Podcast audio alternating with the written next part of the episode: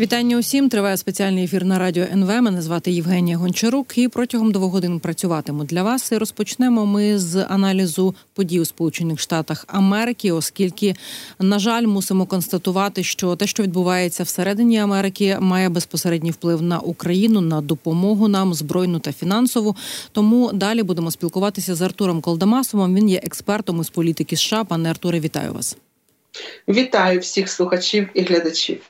Е, почнемо з того, що президент США Джо Байден заявив, що готовий закрити кордон з Мексикою у разі ухвалення відповідного законопроекту конгресом.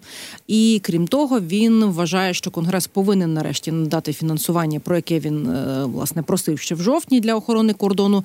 І у мене питання: чи е, справді піде зараз на цей крок конгрес, і чи не наблизить це ухвалення допомоги для України?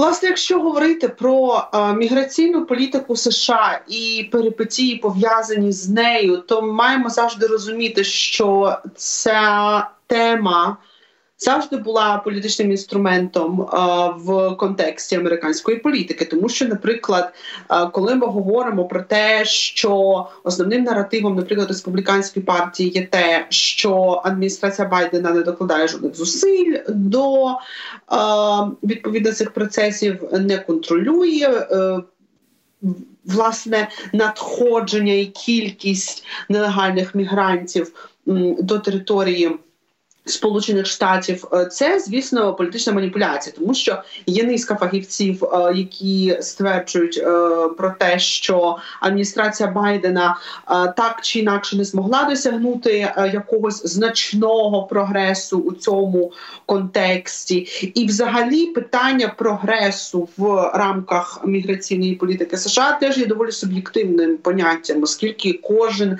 розуміє цей прогрес по-своєму. Якщо говорити конкретно про цю ситуацію, ситуацію, то зрозуміло, що ситуація зрушиться з точки. Однак, е, як завжди, е, через це будуть незадоволені версії населення, незадоволені фахівці, оскільки, е, якщо одна група вважає, що нелегальна міграція до Сполучених Штатів це негативне явище, з яким треба боротися, то, наприклад. Є люди, які вважають, що гуманітарна сторона цього питання є набагато важливішою за бюрократичні речі е, і за питання легалізації, і що Сполучені Штати мають особливу роль країни можливостей, яка і має надавати ці можливості навіть для людей, які не можуть легально потрапити до Сполучених Штатів. Відповідно, е, так чи інакше, чи відбудеться це голосування, чи не відбудеться це голосування із наближенням дати президентських виборів ця тема вона буде гучніше звучати, і оскільки і Дональд Трамп вже особисто до неї був долучений, і е, власне те, що а ми не маємо приховувати фактів, саме республіканська партія е, фактично штучно за своїм бажанням приєднала питання допомоги Україні до міграційної політики США, тобто до внутрішньополітичного питання,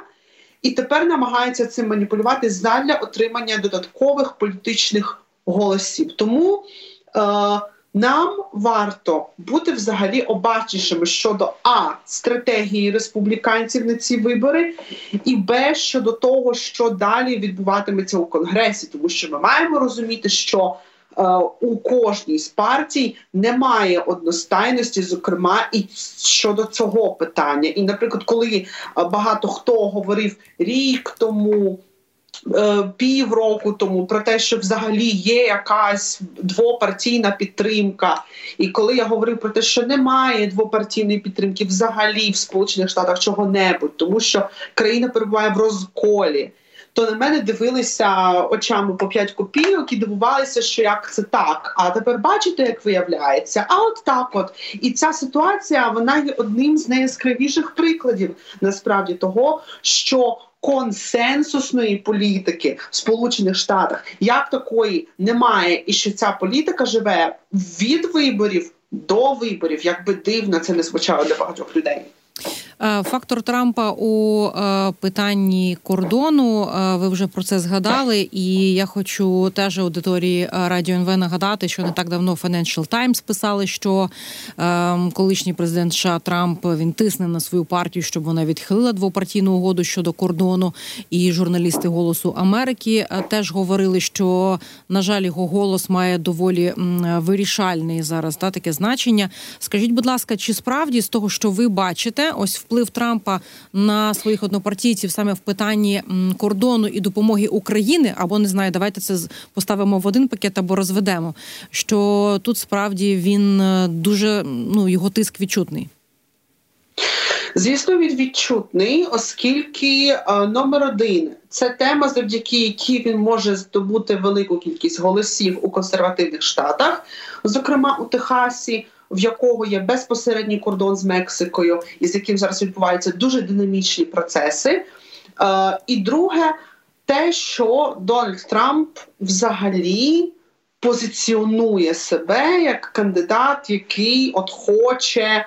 Йти на противагу демократам на противагу всьому, що е, робив е, до цього Джо Байден і взагалі демократична партія загалом. Тобто багато американців, які працюють в американській політиці, стверджують, що насправді а, з ери Трампа з його перемоги на президентських виборах у 2016 році почалося а, нездорове явище для американської політики, а саме постійне, навіть до деякої межі абсурдне протиставлення республіканської партії проти демократів, тобто.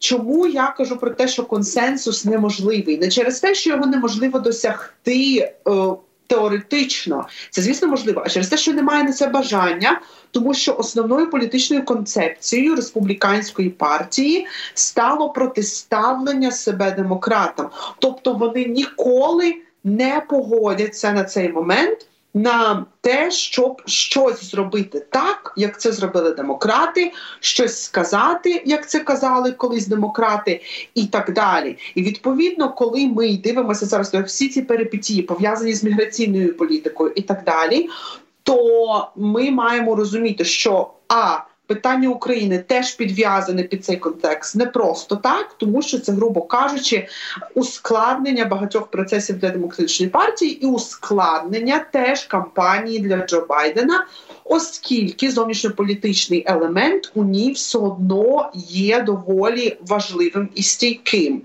Бо, наприклад, одним його з головних меседжів кампанії є те, що завдяки його президентству Америка відмовилася від ізоляціонізму і почала проявляти себе активніше у низці міжнародних питань. З іншого боку, ось цією позицією і своєю риторикою у ній Трамп хоче підтримати меседж своєї кампанії щодо того, що Сполученим Штатам варто сфокусуватися більше на внутрішньополітичних проблемах. А не на зовнішньополітичних, тобто фактично, ось цією підв'язкою України до цього питання він демонструє, а заодно і республіканці, які так чи інакше хочуть, щоб їх кандидат переміг на виборах, що є от це питання, воно негайне, його треба вирішити. І спочатку треба вирішити проблеми в своїй країні, а потім розбиратися з іншими країнами. І нікого не хвилює про те, що помирають люди, е, що е, ну, загалом відбуваються такі от речі, бо всі думають про крісла цифри, статистику, опитування. Всі постійно це обговорюють, всі постійно обговорюють ці цитати. А от е, коли ми говоримо про те, який це вплив і ризики може взагалі нести для політичної культури загалом, і вже принесло на фоні того, що навіть в Україні, і я вже, мабуть, повторюю це раз п'ятий за ці кілька тижнів, тому що мене дивує і шокує те, що в Україні є фахівці з американістики, які в медіапросторі, політичному просторі на повному серйозі стверджують, що е, політика Трампа і перемога Трампа це добре для України.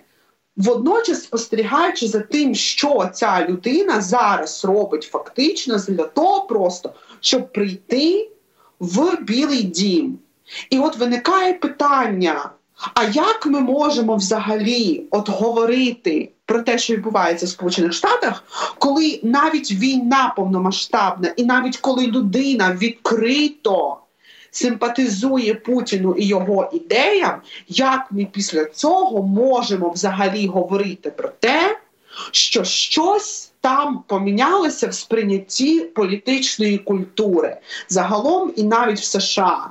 Тому, на жаль, це такий холодний душ для нас всіх, і треба розуміти, як з ним поратися. А для того, щоб розуміти, як з ним поратися, нам треба без ілюзій дивитися на цю ситуацію, так як є, і розуміти, що може якоїсь трагедії і суперкатастрофи, як кажуть деякі люди, теж не буде. Але що загалом ці процеси є доволі шкідливими і поганими для нас. Нагадаю, що Артур Калдамасов, експерт із політики США, з нами на зв'язку. Пане Артуре, ну я лише додам, мабуть, е, те, що особисто я чула і такий е, трохи пом'якшуючий е, тон від екс-прем'єра Британії Джонсона щодо імовірної перемоги Трампа. Я думаю, багато хто згадує, що саме за часів ще його президентства було рішення щодо надання нам здається джевелінів. І очевидно, цих голосів, які пророкують, що не так все погано буде, їх меншість. Ну на мою таку суб'єктивну думку. Я ще коротко коротко говорячи про загалом цей феномен підтримки Трампа в Штатах, хочу вас е, запитати: ось окремі ці повідомлення про те, що, наприклад, в штаті Колорадо намагаються не допустити Трампа до голосування, і попередньо йдеться про групу виборців, яка звертається до Верховного суду, так аби вони по суті лишили чинним те рішення, яке може не допустити якраз е, Трампа до участі у виборах. Скажіть, будь ласка, е, це такі поодинокі спроби, і навряд чи це щось змінить, е, чи все ще може доволі кардинально помінятися? Загалом, коли ми говоримо про американську політику, треба розуміти, що кожна деталь, кожне рішення, кожна заява, кожна буквально секунда може змінити ситуацію кардинально взагалі в цьому контексті. І відповідно саме тому коли, наприклад, люди хочуть почути від фахівців у галузі а, якусь конкретну відповідь, конкретний сценарій, конкретне щось, це дуже важко насправді зробити, тому що а, насправді це ну фактично неможливо, оскільки американська політика є доволі динамічним взагалі е, організмом і динамічним процесом. А якщо ми говоримо конкретно про цю ситуацію, то наймовірніше Верховний суд прийме рішення на користь Трампа, і це зумовлено його складом в першу чергу, тому що, наприклад, є люди, які вважають, що судова система Сполучених Штатів є е, майже ідеальною, але е, насправді це не так, і про це говорять власне американці, оскільки зараз Верховний суд країни є політичним політизованим і незбалансованим, причому на користь консервативної. Консервативної групи е, політиків, е, оскільки Трампу, грубо кажучи, пощастило призначити е, певну кількість суддів до Верховного суду, і відповідно тепер цей баланс він проявляє себе, і політизованість суду теж проявляється, зокрема минулого фактично тоді поза минулого перепрошую року, коли Верховний суд скасував е, попередні рішення по е, кейсу е, Роя і Вейта щодо абортів в Україні, і тепер ми бачимо, е, як одна ситуація пов'язана з іншою, коли у нас, наприклад, люди здебільшого говорять про крісла, про цифри, про політиків, про заяви і так далі, але не дивляться, наприклад, на процеси, які формують ці заяви, формують ці крісла впливають на ці голоси. А трансформація судової системи це один із цих процесів, і взагалі ситуація з абортами так само. То от вона яскраво демонструє насправді, чим насправді є судова система і є насправді прецедентом до того, яким може бути рішення у цій конкретній справі по штату Колорадо. Але є і інший цікавий прецедент, який стався нещодавно, зокрема щодо ось цієї ситуації в Техасі і щодо кордону, тому що, грубо кажучи, федеральний уряд. Е, запитав у Верховного суду е, США щодо того, чи може він наприклад, знести колючий дріт на кордоні чи ні. І Верховний суд е, не те, що схвалив, але заявив, що не може перешкоджати такому рішенню, оскільки федеральна юрисдикція вона стоїть вище за локальну е, юрисдикцію штату у цих конкретних міграційних питаннях. І відповідно е, національні прикордонні служби вони змогли так би мовити ці колючий дріт зняти, і саме тому зараз відбуваються ось такі от е, процеси в Техасі, про які ми чуємо, зокрема з проросійських джерел доволі активно, ледь не як громадянську війну в Сполучених Штатах і, і і там е, все в дуже дуже таких е, похмурих тонах. Але це сталося завдяки рішенню Верховного суду Сполучених Штатів, який у цьому випадку несподівано для багатьох прийняв рішення на користь адміністрації Байдена. Навіть із консервативною перевагою, і ось тут насправді нас є два прецеденти з цих боків, і, хоча більш імовірним є все-таки е, те, що вони приймуть рішення на користь Трампа. Все одно є доволі велика ймовірність щодо того, що е, події 6 січня можуть бути сприйняті дуже серйозно Верховним судом. І відповідно тоді, якщо Трампа не допустять до праймеріс, хоча б у одному штаті, йому буде дуже важко отримати номінацію від партії, оскільки перебування у кожному штаті є надзвичайно важливим у цьому контексті, особливо у рамках таких напружених е, виборів і таких малих роз, розривів, які є дуже дуже дуже ймовірними у цьому випадку. Ще трохи хочеться з вами е, проговорити е, інші заяви Трампа або е, оцінки від преси, які стосуються імовірної перемоги Трампа і його дій саме в зовнішній політиці. І тут я чи не вперше бачу щось, зокрема, і не про Україну. Ем, екс-президент Трамп обговорює запровадження імпортних мит у розмірі 60% на китайські товари у разі своєї перемоги. Вашингтон Пост з посиланням на джерела про це пише.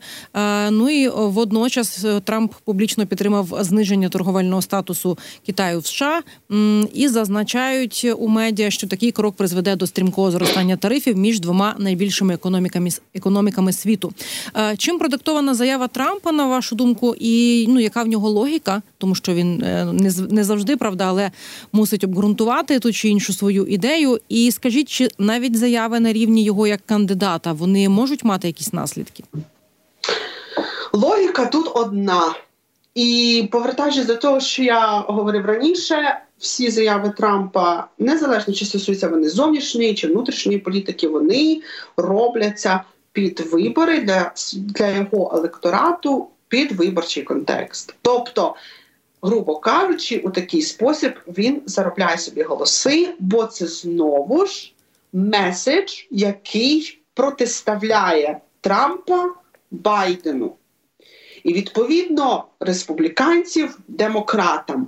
Бо ще під час президентської кампанії 2020 року одним з головних меседжів Дональда Трампа було те, що от Дональд Трамп він так успішно боровся проти експансії Китаю. і От він от такий молодець, що він тарифи ввів за свого президентства.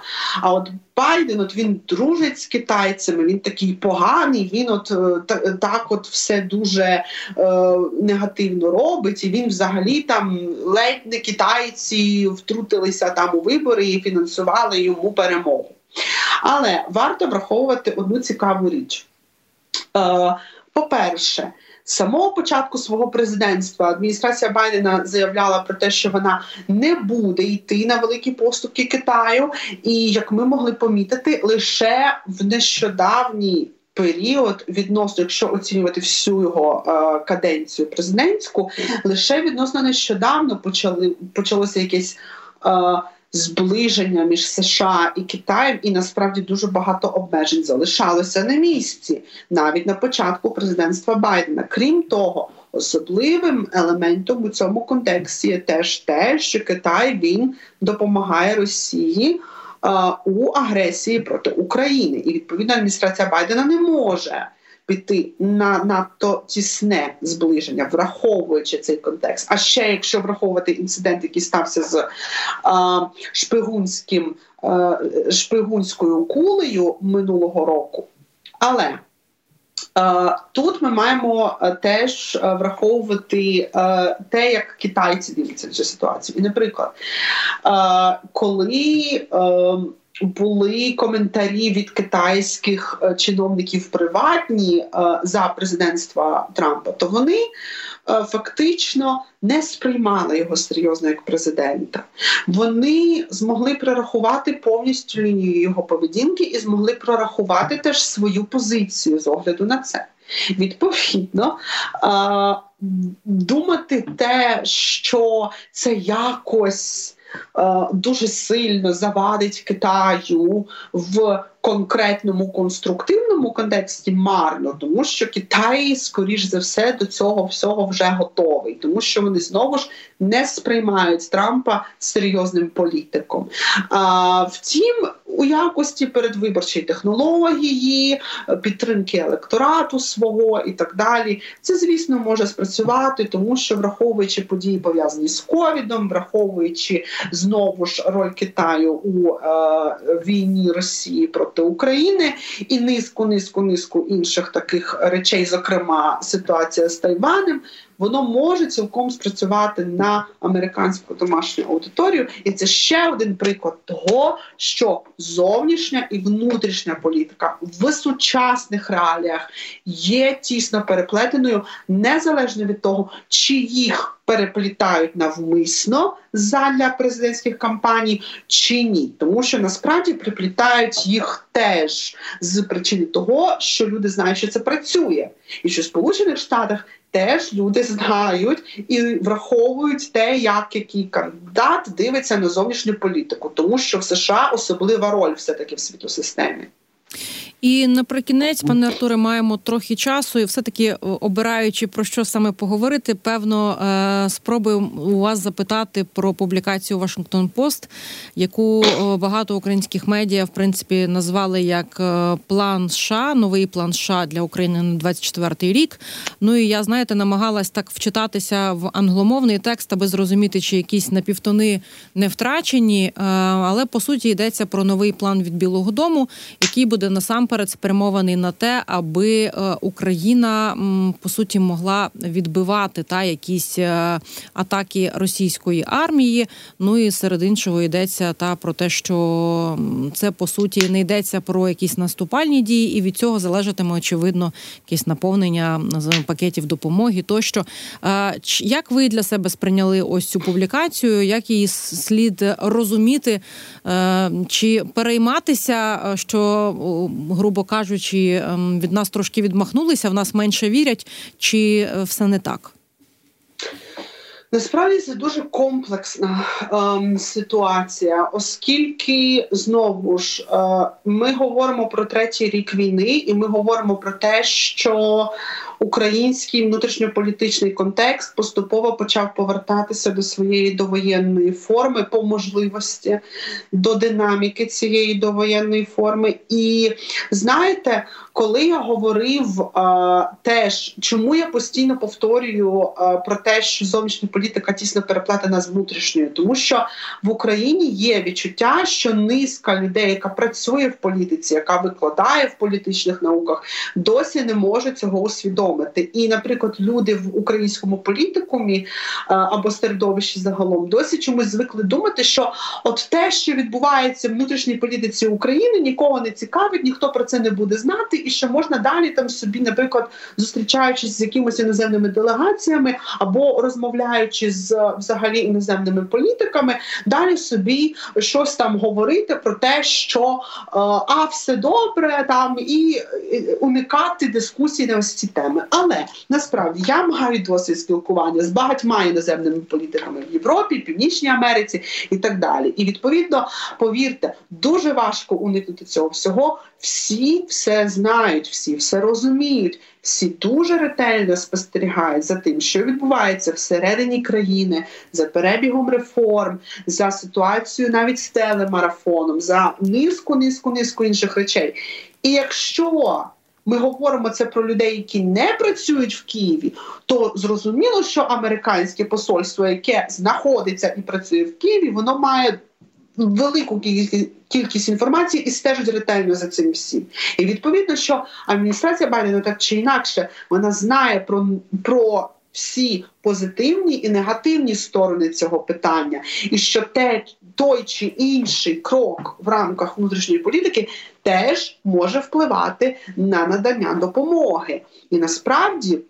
Між цими процесами є більше зв'язку, ніж е, звикли думати пересічні громадяни України. І крім того, треба теж е, буквально останнє речення згадати е, ремарку того, що Е, адміністрація Байдена зараз шукає запобіжників е, на випадок перемоги Трампа, щоб е, навіть коли він прийде до Білого Дому, його деструктивні дії не змогли перекреслити повністю їх зусилля і не змогли припинити повністю допомогу, допомогу Україні. Це важливо. Дякуємо вам. Артур Калдамасов, експерт з політики США, був з нами на зв'язку. За декілька хвилин новини. Тоді знову повернуся до цієї студії.